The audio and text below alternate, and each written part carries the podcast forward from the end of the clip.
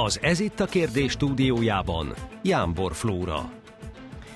Nemzetközi egyezmények és jogszabályok sora határozza meg a nők jogait, de mitől lesz női egy emberi jog? Hogyan segítheti a jog férfi és nő valódi egyenlőségét, és mi ebben a társadalom felelőssége? Ez itt a kérdés. Kezdünk! Érkezik hozzánk Földi Kovács Andrea, aki szerint nő és férfi valósága több, mint amit a jog leírni képes. Együttműködésük magasztos és szent küldetés. A nők történetének megismerésével és értelmezésével megfelelő törvények születhetnek, ezt már Horváth Júlia Borbála, író, kulturális antropológus mondja.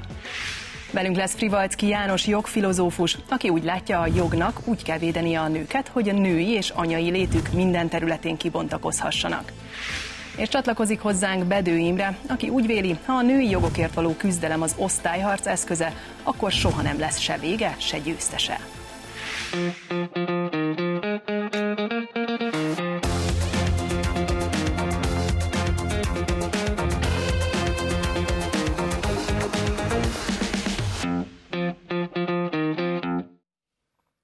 Köszöntöm a kedves nézőket és a kedves vendégeinket is. Szervusztok, sziasztok! Kezdjük is egy meghatározással, annak a meghatározásával, hogy mi az a nőjog. Ugye beszélhetünk itt néhány évszázadról már, a 18. század végén elkezdődtek az első emancipációs törekvések, de hát akkor ennek még volt létjogosultsága. A nőknek valóban rendkívül sok területen nem voltak meg ugyanazok a jogok, amelyek a férfiak rendelkezésére álltak. Ma ugyanakkor talán ez már nem mondható el, úgyhogy mit mondanátok arra, hogy mi ma a nőjog, milyen jogokért küzdenek a különböző nőjogi mozgalmak, és mennyiben térnek ezek el mondjuk az egyetemes emberi jogoktól? Hát női jogok, mit nevezünk ma női jogoknak? Direkt megnéztem, hogy itt az évforduló kapcsán milyen témákat hangoztattak, mi az, ami megjelent a sajtóban, úgynevezett nőjogi szervezetek mire helyezték a hangsúlyt, az abortuszjogokra, és egyébként ugye a munkaerőpiaci megbecsültségre. Ez két dolgot tükröz szerintem, egészen röviden erről el is tudom mondani a véleményemet. Az egyik az az, hogy rész leteket észreveszünk a nőkből, de egészében nem látjuk és nem értékeljük a női minőséget. Mire gondolok itt? A nőkről gondolkozunk, mint jogalanyról, a nőkről gondolkozunk, mint munkaerőpiaci szerepről, szerepről, a nőkről gondolkozunk, mint a szexuális reprodukcióban résztvevő egyik félről, de ennél a nő sokkal összetettebb, sokkal komplexebb, ahogy a férfi is az, mégis bizonyos szegmensét kiragadva hangsúlyozzák ugye a nőjogokat mai napság. A férfiak pedig soha nem értik meg, hogy mit akar a nő. Jogi szempontból ez hogyan alakult? Hát nem tudom, hogy meg tudok-e felelni az elvárásoknak. Én egy kicsit máshogy közelíteném meg, hogy igazából mire való a jog. Tehát a jog az a, az embert és az emberi viszonyokat megfigyelve próbálja a helyeset védeni, és a, a kibontakozás irányát biztosítani. Na most, amikor nagyon eldeformálódnak a dolgok, akkor sajnos a dolgoknak a funkciója is ö, idomul az eldeformálódáshoz. Tehát amikor még a jogművészet volt, meg körből jól működtek a dolgok, akkor művészet volt, hogy a művész ugye ecsettel dolgozik, filmeszkezőkkel, és amikor a jog már 10 kilós kalapács, és túl korrigált valamit, és a már a, a, amit túl korrigált, az is ö, hát deformálódott, akkor már nagyon nehéz azt mondani, hogy a deformációhoz hozzáidomult rossz eszközzel hogyan lehet helyreállítani dolgokat. Én azt mondanám most, hogy ne ebből a nem tudom, roncsfilmből induljunk ki, ami most a helyzet, hanem, hanem nézzük meg azt, hogy kicsit jog nélkül, tehát a, a, az emberi jogoknak nevezett, vagy a női jogoknak nevezett eszközök nélkül mit kellene tenni. És azt hiszem ez lenne a jó kiinduló pont, hogy, hogy megnézem azt, hogy mi az ember. És olyan nincs, hogy ember, hanem nő és férfi van. És az ember az egy filozófiai fogalom, még nem találkoztam emberrel. Csak nőkkel vagy férfiakkal. Na most az más kérdés, hogy bizonyos helyzetekben, mivel férfiak voltak inkább jelen, ezért hozzájuk idomultak a, a környezet. Na, de most amikor utána küzdenek a nők, hogy ők is ugyanazt kapják, akkor gyakorlatilag egy férfi helyzethez idomult mondjuk munkáshoz, vagy tipikus férfi politikushoz idomult jogrendszert akarnak magukra is ráhúzni, mondván, hogy ez nem is emberi jog, hanem férfi munkavállalók jogai, vagy férfi politikusoknak a jogai. Na most azt akarja magára húzni, ami szerinte is deformált? Tehát azért mondanám, hogy lehet, hogy nem mindenkinek kiindulnunk, és utána persze olyan abszurditások is vannak, amelyek mindennek ellentmond, amire a jog való, hogy én azt mondom, hogy induljunk ki abból, hogy nők és férfiak közösen végig gondoljuk, hogy most Magyarországon, a mostani korunkban hogyan lenne harmonikus az együttélésünk. Én ugye most csak egy poénnal indítanám, mert um, ugye elhangzott az, hogy a férfiak soha nem értik meg a nőket, és erre van egy mondás, ugye azt mondják, hogy egyszer egy férfi megértett egy nőt, de aztán a nő meggondolta magát. Úgyhogy eh, ha előfordult volna is, Valójában lehet, hogy én abból indulnék ki, hogy hol tartanak ma a női jogok, és ez nagyon komoly kérdés, hogy érezzük ennek a súlyát, és a, talán a nézők nem is sejtik, hogy um, van olyan, hogy országvédés, és olyankor a családügyi ö, ö, minisztériumi teljes rendszer kivonul, és most azt hiszem éppen Svájcban volt idén, ahol napokon át vegzálják és, és vallatják, és mindenféle jogi kérdésben pellengére állítják, mondjuk például Magyarországon, és ott válaszokat kell produkálni, mert meg kell védeni azokat, ami ö, intézkedések nálunk történnek. És például az, a vívmány, amit mi vívmányként élünk meg, hogy Magyarországon egy nő eldöntheti gyermekvállalás után, hogy ő otthon marad, mert egyébként van egy családügyi rendszer, ami lehetővé teszi, vagy visszamegy dolgozni, az, az mainstream, igazi e, Európai Uniós nőjogi e, hivatalos álláspont szerint súlyosan nőjogilag kifogásolható, súlyosan nőellenes, hogy választási lehetőségük van, mert a kul- szerintük a kulturális nyomás ne talántán arra fogja nyomni a nők többségét, hogy ők otthon maradjanak a gyerekkel. Tehát a munkahelyre való visszamenetel az egyedüli jó nő párti megoldás. Ez egy valódi mainstream jogi vélemény, ami miatt büntetéseket szabnak ki. Ugyanolyan nőjogi, hogy hol áll a nőjog ma, hogyha a jó anya vagy a jó feleséget jelenítik meg mondjuk a média egy országban, mint társadalmi ugye, kép, az egy súlyosan nőjogilag kifogásolható nőellenes dolog? Mert ilyet, ilyet nem szabad csinálni, mert ez egy nagyon-nagyon bekorlátozza, beszűkíti és megnyomorítja azokat, akik esetleg vonzónak találnák ezt a képet. Tehát itt tart ma a nyugati világ, ez egy valódi történet, amiről beszélek, ez egy nőjogi történet, amiről beszélek, és gyorsan, hogy én is egy picit ugye egy másik felütést is adnék ennek, ugye ez az egész nőjogi kérdés sajnos a neomarxizmusnak egy fegyverévé vált. A neomarxizmus legújabb fegyver, ugye most már nem a tőkések és a munkásosztály közötti osztályharcot generálják, hanem olyan osztályharcot generálnak, ahol nincs pénz, viszont sokan vannak. Ugye a tőkésekkel nem akarják összeakasztani a bajszukat, mert ott a pénz, és ők finanszírozzák is őket, ez rendben van. És az egyik ilyen osztályharc, amit generálnak, az a férfi és a nő osztályharca, ahol mindig kell elnyomott és elnyomó osztálynak lenni, mert az elnyomottak védelmébe lehet mozgósítani politikai szavazókat. Az ő politikai szavazóbázisuk, főleg a fiatalok, mindig az elnyomottak oldalára, az elnyomók ellenében mozgósítható.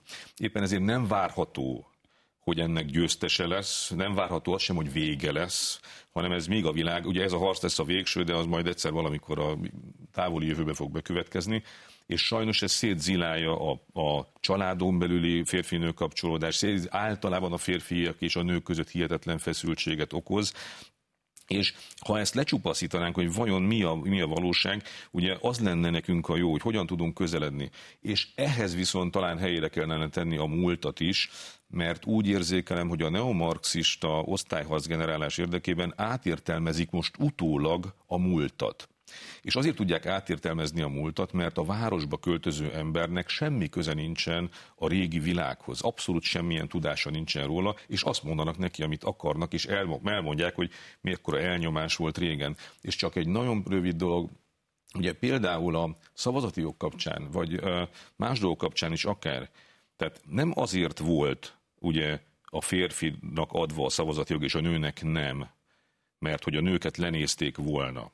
Az egész abból indult ki, hogy abban az időben, amikor ezzel egyáltalán elkezdtek gondolkodni, akkor a család az egy egységes gazdasági és szellemi eh, egész volt és per család ők abszolút együtt voltak, és a férfira testálták, a férfira kötelezték, hogy menjen el, azt se tudta, mi az, hogy szavazás, mondta otthon, asszony, valami el kell menjek a községháza, mert valami szavazós gyassz. Erre egy fiam, ugye így, így beszéltek egymással régen, az nézd meg, hogy mi az. És akkor ő ott valamit behúzott a család nevében.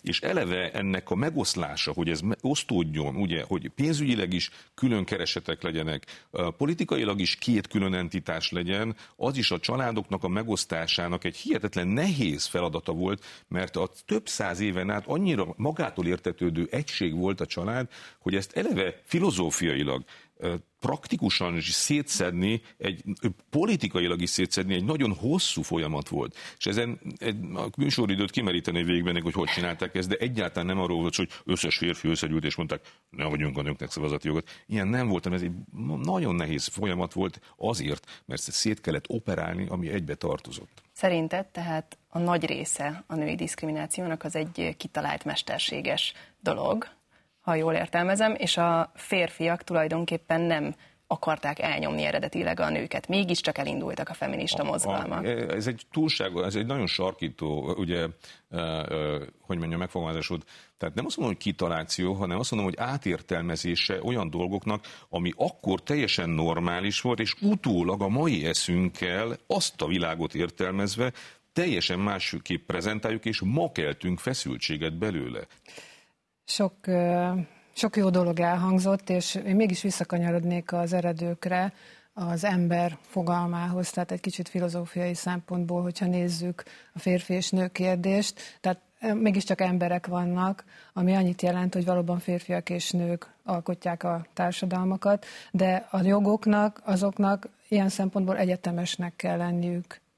Az, hogy megjelentek külön a női jogok, vagy a női jog kategória, az azt jelzi, hogy valami nincs rendben, vagy valahol valamelyik fél sérelmet ö, szenved tehát a nők valamilyen területeken nem kapják meg azokat a jogosítványokat, jogokat, mint a férfiak. Tehát itt azért mégiscsak valamiféle elmozdulás szükséges, illetve észre kell venni ezt a, az igényt, úgymond, ami azért a történelem folyamán végigkíséri az emberiséget, és a legfontosabb része a dolognak az, hogy, hogy, hogy miért nincsenek ezek az em, a helyesebben női jogok, tehát miért nem lehet érvényesíteni őket. Most nagyot ugrok az időben, a 80-as években volt egy a feministák részéről egy törekvés, hogy az etikába férfi és női etikát, hát bizonyos szempontból jogokat akartak meghatározni. Ezt egy feminista kezdeményezte egyébként, aztán megbukott az egész, mert rájöttek arra, hogy a jogokat tekintve nincsen nem, tehát nincs férfi és női nem. Na most az, hogy, hogy itt tartunk, sokan azt mondják, hogy a feminizmus ugye az első hullámban ezek a jogok kivívása volt a cél, hogy most már ezek megtörténtek, tehát okafogyottá vált ez a dolog, de hiszen mi is itt vagyunk, és erről beszélünk, tehát azért mégiscsak vannak olyan szempontok, amelyeket nem sikerült úgymond kivívni. Na most ez megint egy szerencsétlen szó, hogy kivívni, mert akkor az azt jelenti, hogy harc van, ami hát bizonyos feszültségeket jelez férfi és nő között. Hát ezt el kell fogadni, ugye volt feminista mozgalom, tehát mindenfélének már elnevezték, csak hogy szabaduljanak ettől a harcias állapottól, vagy meghatározástól. Tehát lényeg az, hogy, hogy a női jogok azok nyilvánvalóak, nyilvánvalóak, és a nők el tudják mondani azt, hogy mik azok a dolgok, amikbe esetleg szeretnének változásokat. De ugye ezek, bocsáss meg, ezek az egyetemes emberi jogok, amikről beszélsz, amiket a nők nem éreznek úgy, hogy ők még ugyanolyan szinten megkaptak, mint a férfiak. Tehát talán ez a fogalmi különbség, amit érdemes lenne meghúzni. Igen, tehát filozófiailag, tehát hogyha most valamilyen tudományágat kell, vagy nézőpontot keresni, akkor legyen a filozófia.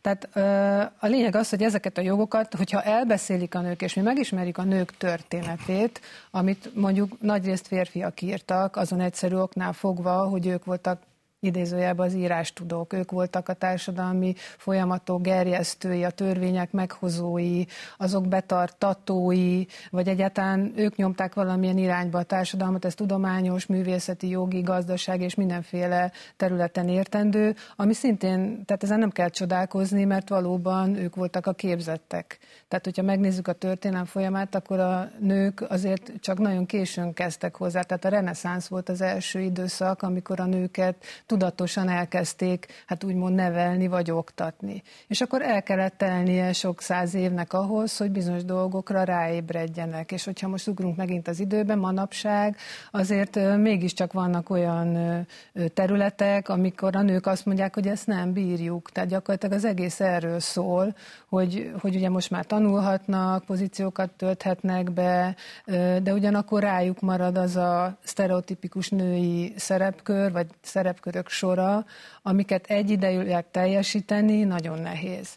És ez ilyen formán talán el is vezet ahhoz a kérdéshez, hogy esélyegyenlőség. Nézzük meg egy kicsit a jogi hátterét mindennek. Ugye Magyarországon 1948-ban volt, hogy elfogadták akkor még a Magyar Nők Demokratikus Szövetségének a támogatására azt a jogszabályt, ami a nők teljes diszkriminációját szerette volna megszüntetni. Ez azt jelentette, hogy innentől kezdve vállalhattak munkát, ugyanakkor egy kettős nyomás helyeződött rájuk, mert otthon ugyanannyira helyt kellett állniuk. Tehát az esélyegyenlőség kérdését nem oldotta meg a jog. Ez valamennyire egy vívmány volt, de egyre jobban előjöttek azok a kérdések, hogy ugyanannyi fizetést kapnak-e, ugyanolyan pozíciókat tudnak-e betölteni, hol lehet itt a jognak a helye, hogy tud a jog itt egyenlőséget generálni, vagy hát igazságot megint, hozni. Igen, hogy mit értünk jog alatt. Hát most úgy láttam, hogy jog alatt ami teljesen formális, ilyen acélvonalzót értünk. Ugye, hogy mindenki egyforma, és ezért mindenkinek ugyanezon ö, ö, körülmények között ugyanolyan ö, eredményeket kell tudni elérnie, ö, illetőleg mindenki ugyanúgy kell kezelni.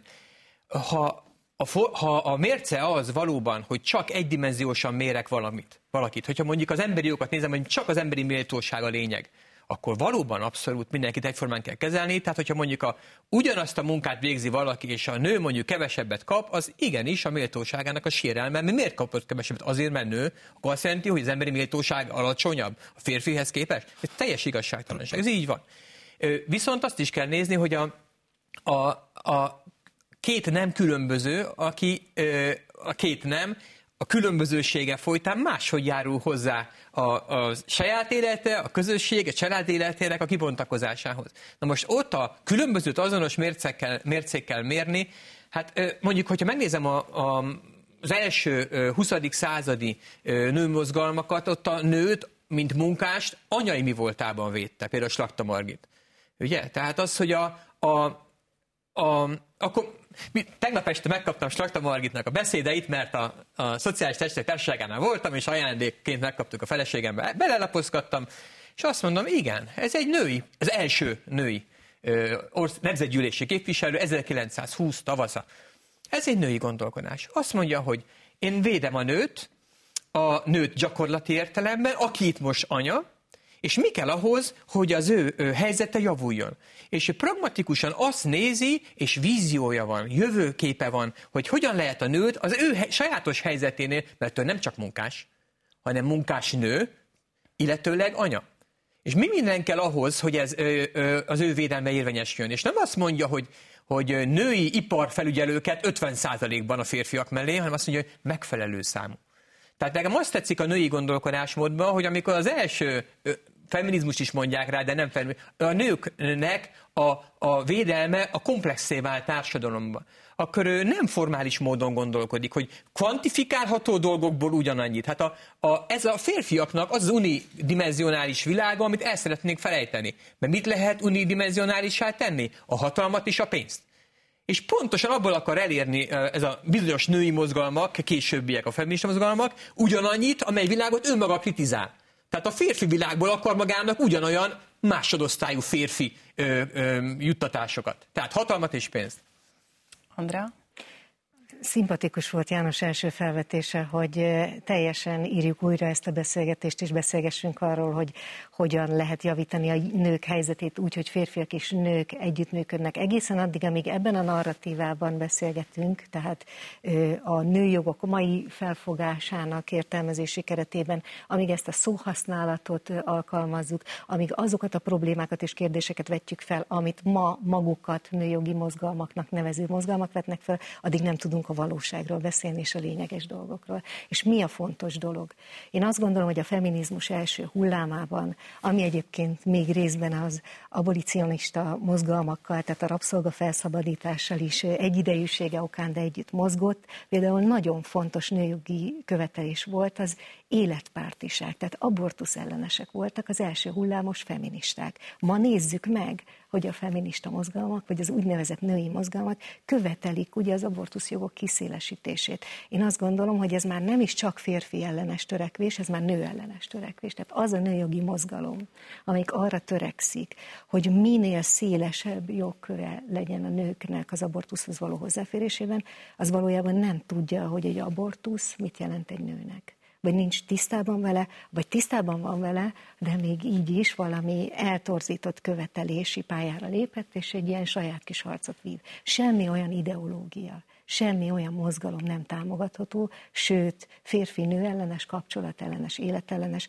ami a nőket a férfiak ellen hergeli, vagy ami a nőket arra készteti, hogy a férfiakkal küzdjenek minden nemű kérdést, minden nemű problémát, társadalmi problémát, megbecsültség, emberi méltóság kérdést férfinak és nőnek együtt kell tudnia megoldani, mert nem csak azért teremtettünk férfinak és nőnek, hogy külsőre a testünk különböző legyen, és hogy egy szép mintázata legyen, mert az egyik ilyen, a másik olyan, hanem azért, mert közösségre teremtettünk, emelem a tétet, szeretett közösségre teremtettünk, és együttműködésre.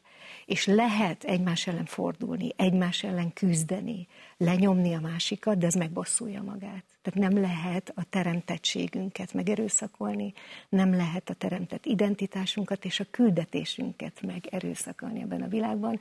Márpedig ma én azt mondom, hogy nőjogi mozgalmak sok esetben, és nem akarok egyébként általánosítani, mert vannak olyan nőjogi mozgalmak, amelyek szerintem jó ügyekért és jó helyeken küzdenek. Ilyen például egyébként a, a nők tárgyasítása, a pornográfia elterjesztése elleni küzdelem, a béranyaság elleni küzdelem, tehát milyen, minden olyan küzdelem egyébként, ami a modern világ felfogásából fakad. Amit még olvastam, az nem csak az abortuszjogokért való küzdelem volt, hanem például ugye az úgynevezett kvótarendszer bevezetése a felső vezetői pozíciókban.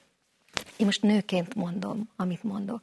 Én, ha női vezető lennék, én nem úgy válogatnám meg a menedzsmentet a cégembe, hogy hány nő és hány férfi kell benne alkalmassági szempontból válogatnék az embereket, és nőként nem szeretnék bejutni egyetlen egy pozícióba se úgy, hogy azért kerülök be, mert ki kell tölteni egy kvótát. Mert ez a méltóságomat sérti. És pont azért küzdöttek egyébként az első hullámos feministák, hogy a nőket szeressék, megbecsüljék, hogy a nők kibontakozhassanak, és érdemüknek megfelelően jussanak előre egy társadalomba. De ez a meritokratikus rendszer, ez nem a kvóta rendszer. Szerintem a kvóta rendszer is a nőjogok ellen van, mert akkor úgy kezeli a nőket, mint, mint alsóbrendűeket, mint, hát nem is tudom, nem akarok csúnya szókat használni, de hát szóval valami olyan kettes számú állampolgárt, akit, akit segíteni kell. Szerintem a, a tehetséges nők azok érvényre tudnak jutni. Más kérdés, ugye ez az árazás, hogy miért árazzák be a cégek alacsonyabb áron ugye a női munkát, mint a férfi munkát. Ezen a téren is van még miért küzdeni, tehát nem mondom, hogy itt, itt minden rendben van, de ez viszont szerintem nem emberi jogi küzdelem, ez egész egyszerűen egy munkaerőpiaci érdekérvényesítési kérdés, amiben jó, ha szintén közösen lép fel férfi és nő. Azt hiszem, hogy már csak azzal együtt is, hogy akkor elismerjük azt, hogy más különböző képességeink vannak bizonyos területeken. Ez a kvótarendszer, ugye, amit mondtál, ezt tavaly szeptemberben fogadta el az Európai Unió egy jogszabályban, hogy bizonyos ö, számú nőnek részt kell venni a vezetői, vagy kell betölteni a vezetői pozíciókat a nagy cégek esetében, és hát engem érdekelne, hogy azóta vajon mi a tapasztalat, hogy valóban ö, növekedette a nők száma az ilyen vezetői pozíciókban, és hogy egyáltalán mit gondoltok, hogy a nőknek van-e olyan arányban ambíciójuk ezeknek a vezetői pozícióknak a betöltésére, mint a férfiaknak? A ugye erről azért érdemes beszélni, mert itt is van egy alapvető olyan narratíva, ami abszolút összeugrasztja hosszú távon is a férfit és a nőt. Most ugye közgazdászként ugye rengeteget olvasok erről, és nagyjából a következőképpen néz ki. Ugye a férfiak és a nők bérét nem lehet összehasonlítani azért, mert a különböző cégek, tehát a, egy nagy telekom cég és egy kis Pityipalkó Kft-nek a marketing igazgatója teljesen más munkát, teljesen más csomagot, teljesen más motivációs rendszert. Hihetetlen. Sőt, a két nagy multicégnek is sem ugyanazt a pozíciót sem lehet összehasonlítani. Tehát nagyon-nagyon nehéz. Mindenféle Sőt, ugye bizonyos szint fölött a vezetői ugye, állásokban egyéni alkú van. És mindenki abban érdekelt, hogy megpróbálja minél olcsóbban megszerezni azt az embert, és az alkuszik a maga javára, és amennyit sikerül neki alkudni, mert ez egy ilyen, ez a kapitalizmus ugye sajátja. Na most ezért úgy csinálják ezt, hogy összehasonlítják az összférfi bért az össznői bérrel, és kijön Magyarországon, én úgy tudom, hogy ilyen 12-13 százalék körüli, ami Németországon 19 százalék körüli különbség van a férfiak javára. Van mondjuk 13-14 százalék Magyarországon különbség, tehát annyival többet keres az összes férfi, mint az összes nő. Tehát arányosan.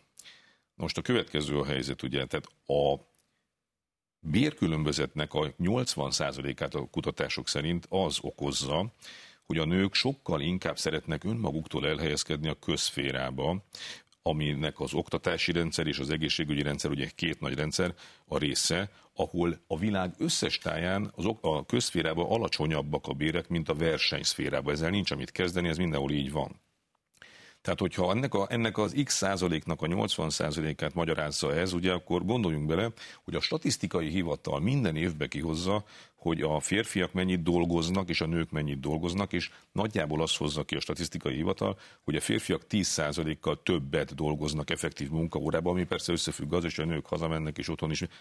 De hogyha egyenlő munkáért, egyenlő bér, akkor a 13%-ból 10%-ot magyaráz eleve az, hogy ők 10%-kal többet dolgoznak, és azon túl a 13%-nak még 80%-át megmagyarázta a szektoriális bérkülönbözet, ami, amit, amivel nem tudunk mit kezdeni, tehát hogy alacsonyabb bérezésben van az az egész államigazgatási szektor Amerikában is, akkor elkezdhetünk azon gondolkozni, hogy vajon ez egy reális dolog-e, vagy pedig egy olyan dolog, ami abszolút megfoghatatlan, de ritka mód dühít mindenkit, mert az ő a saját bérét látja, a barátaiét, három ember összeegyezkedik, látja egy másikét, és generális problémát tudunk ebből ugye csinálni.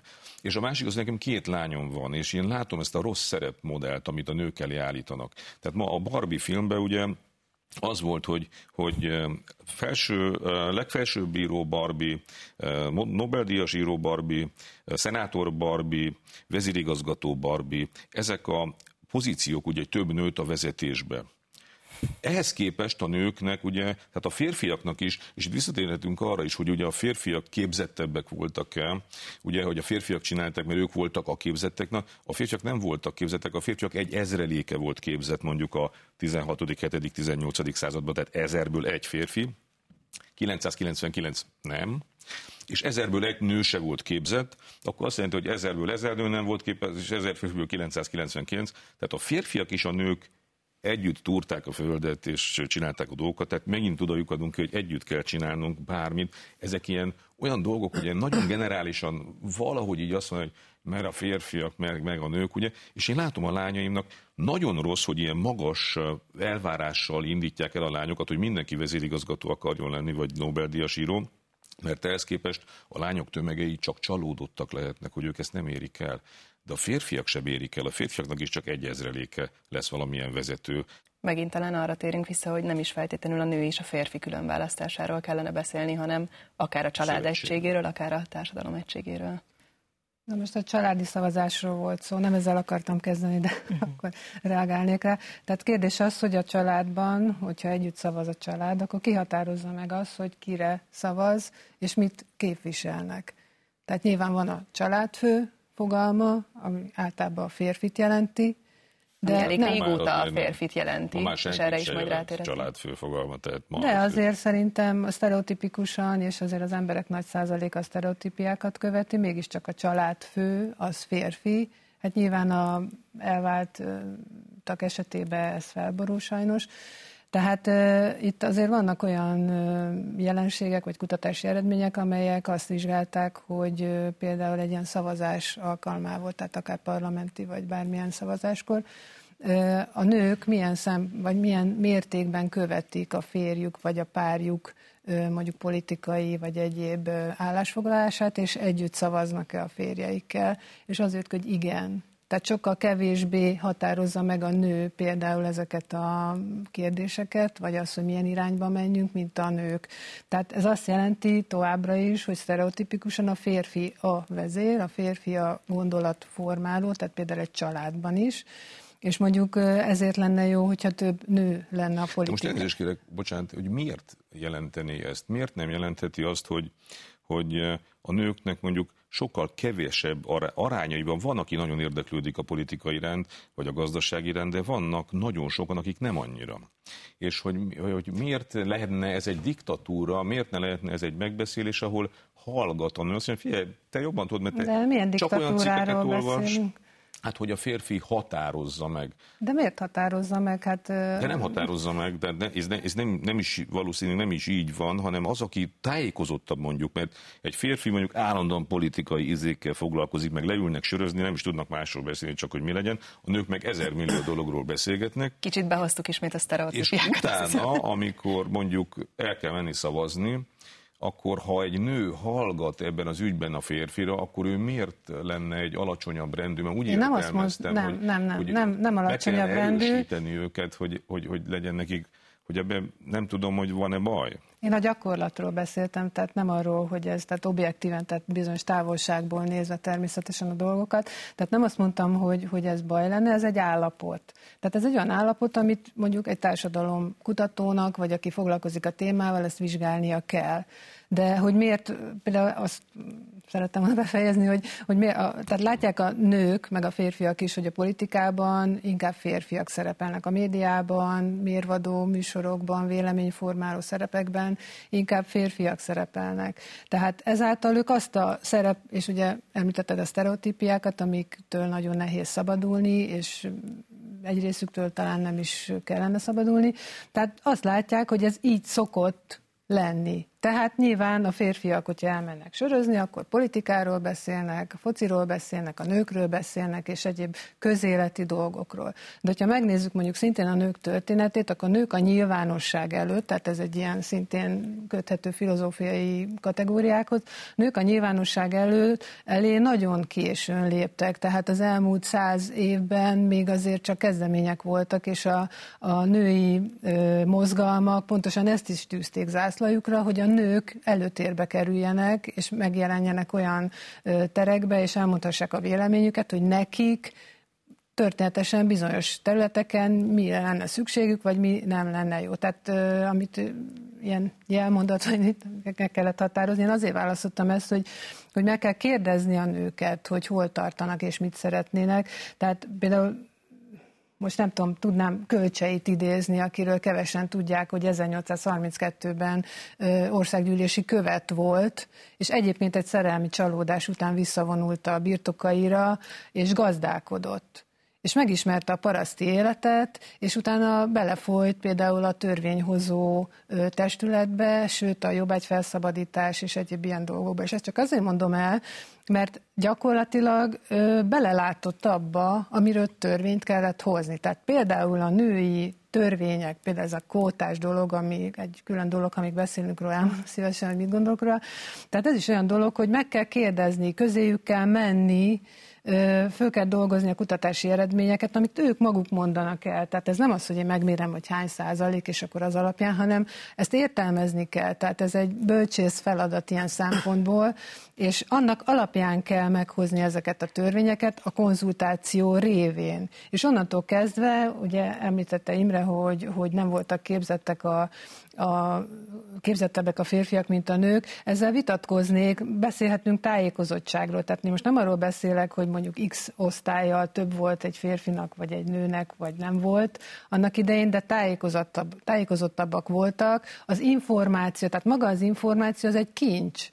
Tehát elment a kocsmába, a nő otthon maradt, a kocsmába meghallgatta, milyen hírek vannak, kire kell szavazni, meghallgatta kölcseit, vagy akár a mai politikusokat is idézhetnénk, megvitatták. De a nő nem vitatta meg, mert nem volt, nem léphetett nyilvánosság elé sokáig, tehát ilyen formán a döntési készség, vagy a helyzete az alacsonyabb szintű volt, mint egy férfi. Ez visszavisz minket az esélyegyenlőség kérdéséhez, és akkor itt megint csak a jogra kanyarodnék rá. Nézzük meg egy kicsit azt, hogy milyen nemzetközi egyezmény egyezmények születtek eddig a témával kapcsolatban. Ugye 1978-ban eh, jött létre a CEDAV, az ENSZ-nek a bizottsága, ami a nők elleni diszkriminációval szemmel lép föl, és ennek hazánk is aláírója eh, bizonyos időközönként jelentést is kell tenni, és pont idén, eh, év elején kapott igen sok hát visszajelzést tulajdonképpen a, a bizottság részéről, és egy olyan jellegű kritikát, amiben azt mondták, hogy ők nem örülnek neki, hogy Magyarországon a nő az, mint anya és feleség van elsősorban meghatározva, és a női jogok, mint olyan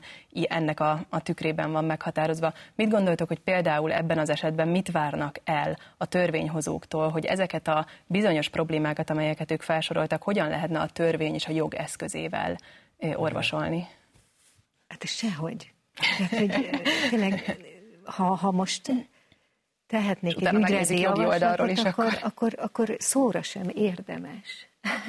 szóra sem érdemes, amit, amit művelnek, és kérek elnézést mindenkitől, aki nem így gondolja, de hát ez teljesen elrugaszkodott most már a valóságtól mindaz, amit, amit akár uniós fórumokon, akár nemzetközi fórumokon követelnek a tagállamoktól, amire kényszerítik az egyes társadalmakat, amilyen szemüvegen keresztül nézik a nőket, a férfiakat, nő-férfi kapcsolatot, családot. A család egy egység. A legújabb uniós törekvések, a legújabb nemzetközi törekvések, ez egy szétszakítani ezt az egységet, nőre, férfira, gyerekre, gyermekjogokat hangsúlyozni, hogy lehetőség szerint ez ne legyen egy közösség, ne legyenek egységben, külön-külön hangsúlyozzuk a jogaikat, ha lehet versenyeztessük meg őket, ezeket a jogokat, de a lényeg az, hogy ezt a tökéletes egységet, amire mondom még egyszer teremtettünk, ezt zúzzuk szét. Tehát azt kell, hogy mondjam, nem érdekel, hogy mit követelnek uniós fórumokon, nőjogok tekintetében, sem a magyar társadalomtól, sem bármelyik társadalomtól. Azt kell nézni, hogy mi a normális, mi a teremtett identitásunk, mire rendeltettünk, ebben van-e sérülés aktuálisan, tudunk-e javítani a nők helyzetén, és két dologra hadd reflektáljak nagy mert én most mint nő vagyok itt, nem képviselek senkit, se nőjogi mozgalmat, se nemzetközi szervezetet. Imre, a, amit felvetettél a lányaid kapcsán, én itt a szabadságra helyezném a hangsúlyt. Van-e egy fiatal lánynak ma teljes szabadsága abban, hogy válasszon a jövőjét illetően, vagy valóban vannak olyan trendek, olyan impulzusok, és ezek olyan mértékben, olyan tömegesen érik őt, ami adott esetben arra kényszeríti, hogy megváltoztassa az eredeti indítatását. Tehát mondok egy példát, egy egyetemi társaságban, ha a lányok meg a fiúk arról beszélgetnek, hogy kinek mi a jövőbeni terve, akkor nagyon trendi arról beszélni, hogy mit szeretne tanulni milyen egyetemet szeretne még elvégezni, hogyan menne tovább, akar-e külföldre menni valamilyen ösztöndíjjal, milyen karrier célja van, és ott mondjuk meddig szeretne eljutni a ranglétlán. De ha egy ilyen 10-15 fős társaságban az egyik lány bedobja, hogy az én életcélom az, hogy szeretnék édesanyja lenni. Szeretném, ha lenne egy szerető férjem. Szeretnék egy boldog családot, együtt megöregedni vele, és sok gyermeket szeretetben, boldogságban, jólétben felnevelni. Én ezt szeretném, akkor furán néznek rá. Tehát én azt gondolom, hogy már itt sérül a teljes szabadság, mert lehessen teljesen szabadon azt mondani, hogy az én életcélom, az én elsődleges vágyom az, hogy szeretnék édesanyja lenni, szeretnék jó feleség lenni. A nők különleges minősége abban rejlik, és ez a társadalomban betöltött szerepük, és ez a cégnél betöltött szerepük, meg a családban betöltött szerepük, hogy tágas a lelkük. Egy nőnek az egyedi minősége abban rejlik, és Edith Stein fogalmazott így, és nagyon szeretem ezt, hogy a nők lelke tágas. A nők befogadóak. A nők kommunikatívak. A nők képesek békességet hozni ott, ahol harc van, küzdelem és békétlenség. A nők képesek mediálni a nők képesek megosztani részt másokkal. A nők rá vannak hangolva a környezetükre. Ez az az egyedi és különleges Istentől rendelt küldetésük, amit tökéletesen mindegy, hogy 1200-at írunk, vagy 2023-at be kell tölteniük. És mi a probléma ma a világban? Az, hogy a nők nem töltik be ezt a küldetésüket, és mennyit panaszkodunk, igaz, hogy mindenki ideges, mindenki veszekszik, állandó harc van, békétlenség, háború, viszályok. Miért? Mert mi nők elléptünk az eredeti küldetésünktől, más pályákon versenyzünk, más céljaink vannak, más minőségben akarunk kiteljesedni, máshol akarunk jók lenni. Egyébként kifejezetten férfias területeken érezzük úgy, hogy nekünk be kell bizonyítani, hogy ott is tudunk. Igen, ott is tudunk. Igen, bebizonyítottuk. És jobb lett ettől a világ.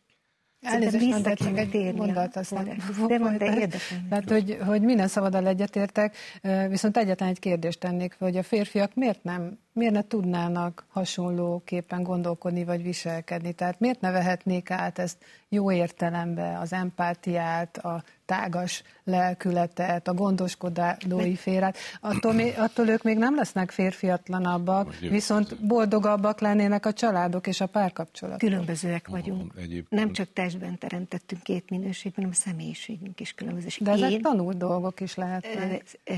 Szerintem vannak eredendően ösztönösen belénk kódolt viselkedésminták és személyiségjegyek. És én például nem szeretnék egy olyan társadalomban élni, ahol olyan férfiak mászkálnak az utcán, akiknek a hátukra föl van ragasztva egy lap, amire rá van írva, hogy nem tudom, merre megyek, nem is szeretnék dönteni róla, lehetőség szerint ne kövesse engem. Mindannyiunk számára, egy nő számára az a férfi vonzó, aki nagyjából tudja, hogy mi az irány. Ha rosszul dönt, akkor is vállalja, hogy ez az én döntésem, erre akarok menni, és lehetőség szerint kövessetek. Most a kérdés... Nem mindegy, bocsánat, mert nagyon-nagyon ide tartozik, és uh-huh. a, azt hiszem, hogy nagyon jó helyre jutottunk, hogy az nem mindegy, hogy a férfi, most én a férfiről is beszélek, hogy, az, hogy minek a szolgálatába állítja önmagát. És ugye a férfiakat emelték ki a szakirodalom szerint először a családjukból, és állították a profit szolgálatába, és elhitették velük, hogy a munkahelyeken kell nekik, az a városiasodással ott kell teljesíteni. Holott, amióta világ-világ, a férfiak az élet továbbadásának a szolgálatába álltak, amihez kellett egy nővel kötött szövetség, amihez kellettek, és nem elég volt a gyerekeket megszülni, hanem annak értékrendet kellett adni, hihetetlen példamutatással kellett élni, és az élet szolgálatának a, a fő-fő prioritása egészen más lehetőséget és egészen más napirendet és egészen más hangnemet és mindenféle más okoz egy férfiban is, és egy egészen más férfinő szövetséget. És most ugye a nőknek az élet szolgálatától való erőszakos elvonása zajlik. Arra kötelez ugye a női, ugye mai női jog, hogy minél több nőt a tudományba törvényeket kell ráhozni, intézkedéseket várnak el, ellenőrzik, hogy sikerült-e, ha kell, ha nem. Hogy ilyen erőszakos ilyen eh, beavatkozásokkal próbálják ugye valamilyen módon, nem tudom, valakik ezt megtervezik, de a szabadságot nagyon erősen durván korlátozzák, és a képeket, amifele vágyni lehet, és ez nem egy életpárti kép. De ha, de ha egy nő karrierre vágyik, tudományos munkára, Tegye, de az úgy is megteszi. meg. Azt hiszem, hogy Abszolút. ez a én, én, én vagyok a legvá... itt választáspárti vagyok, szabadságpárti Abszolút. vagyok, tehesse meg. De amiről ma nem beszéltünk, és nagyon-nagyon nagy kihívás a nők számára, és azt gondolom, hogy talán minden itt a stúdió van jelenlévő nő megerősít ebben, az a bőrkizmus kérdése, hogy ami még nagy kihívás a nőknek, az az, hogy van egy olyan jelenség, hogy igen, kiharcolták a nők maguknak a jogot, ott vannak a munkaerőpiacon, ott vannak a tudományos életben, és ott vannak fontos területeken, de ugyanakkor ott vannak a családban, mert a szívük is ott van a gyerekkel, a családdal, el kell látni a háztartás.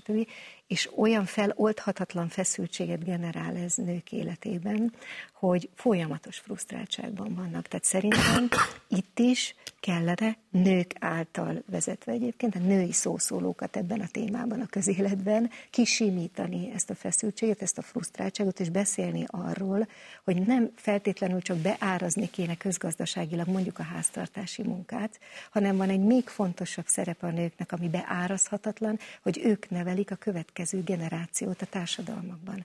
Nem csak arról van szó, hogy mennyi értékű mosogatást, takarítást, főzést végeztek el, hanem hogy milyen minőségű ember lesz a következő generáció. Jó lesz-e, szorgalmas lesz-e, istenfélő ember lesz-e, hadd nem mondjam, az emberi minősége a következő generációnak a ma nőitől függ. Azt hiszem, hogy minden, mindannyian, bocsánat, mindannyian arról beszélünk, csak hogy hogyan lehet a szerepeket.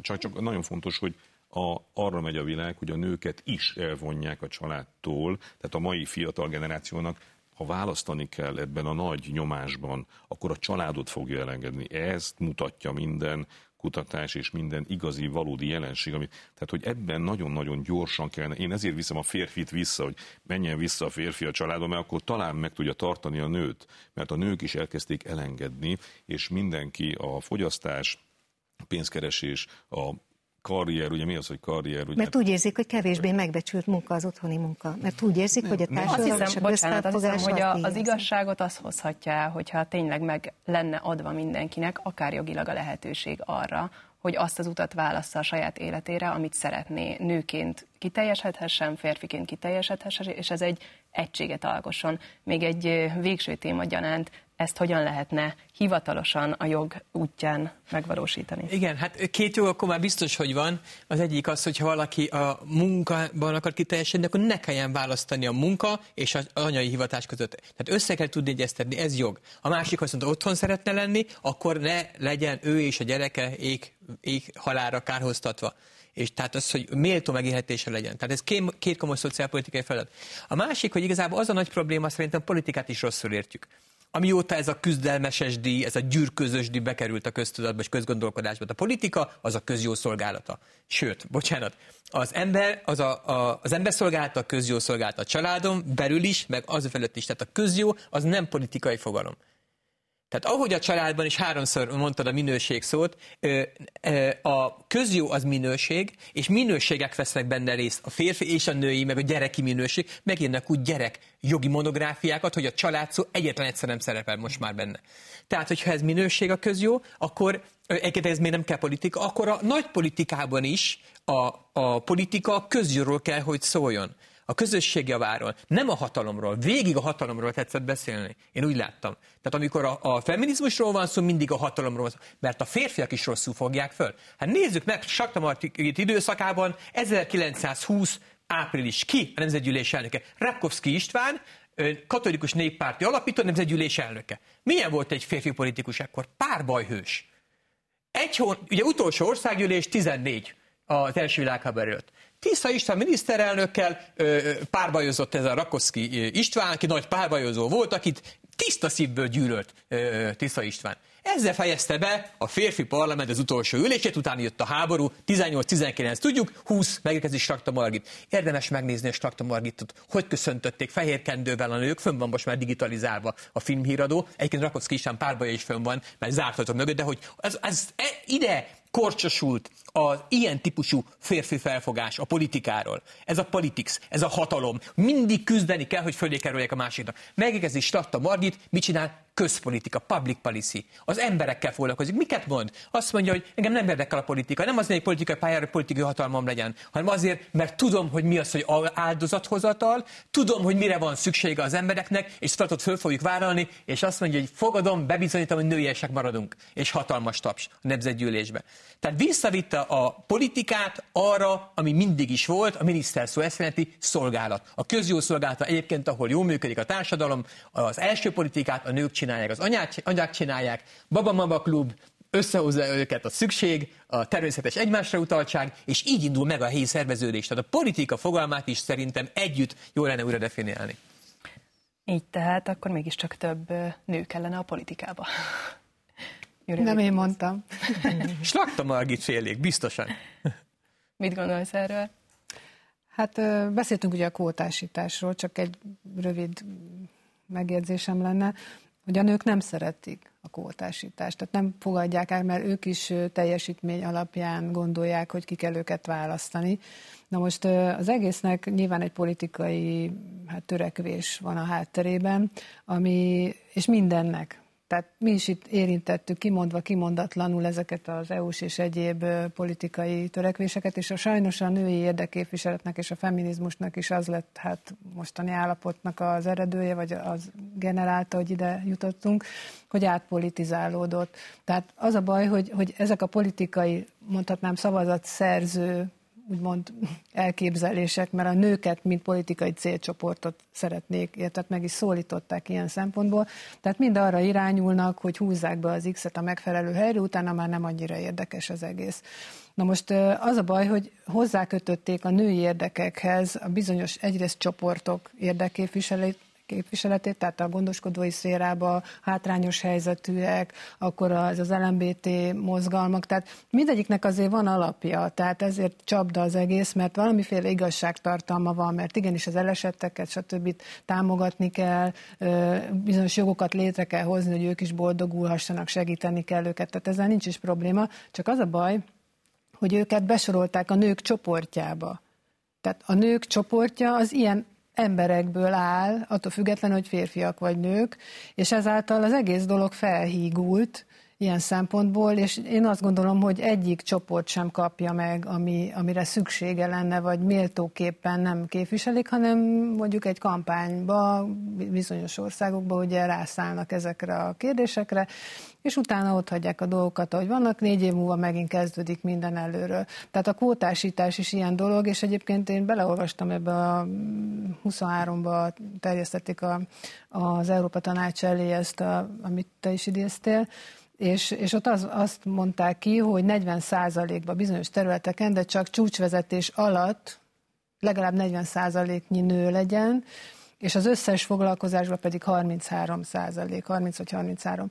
Tehát ez is azt jelzi, hogy a csúcsvezetésbe oda nem, tehát Szó sincs rátermettségről, ugye, amiről beszéltünk, mert most akkor 40, vagy nem tudom hány százalék fölött van egy nő, aki viszont megoldana mindent, és boldogok lennének az emberek, nem kerülhet oda, mert most ő már a nem tudom, a kvóta fölött Jó, de pont ez a lényeg, hogy miért 250 fő alatt nem kell, hogy érvényesüljön, mert ott a normalitás uralkodik. Tehát mikro, kis és középvállalkozási szinten közösség van. Tehát mindenhol kimutatták szinte trivialitás, hogy a, amikor a férfiak és nők együttműködnek, például egy mikro kis és középvállalkozásban, de akár egy nagy multinális egy teamben, hát sokkal kreatívabbak. Hát akkor például értékeljük azt, hogy ne csak a, a, a férfi teljesítmény kvóta szerint értékelhető dolgokat, hogy ennyi egységben mennyit produkált, hanem például ki hogyan járult hozzá az adott team kreativitásához, a, a, a konfliktus feloldáshoz, a, a, a, az, hogy a légkörhöz, amikén szintén segíti a, a munkát, illetve az emberi jólétet.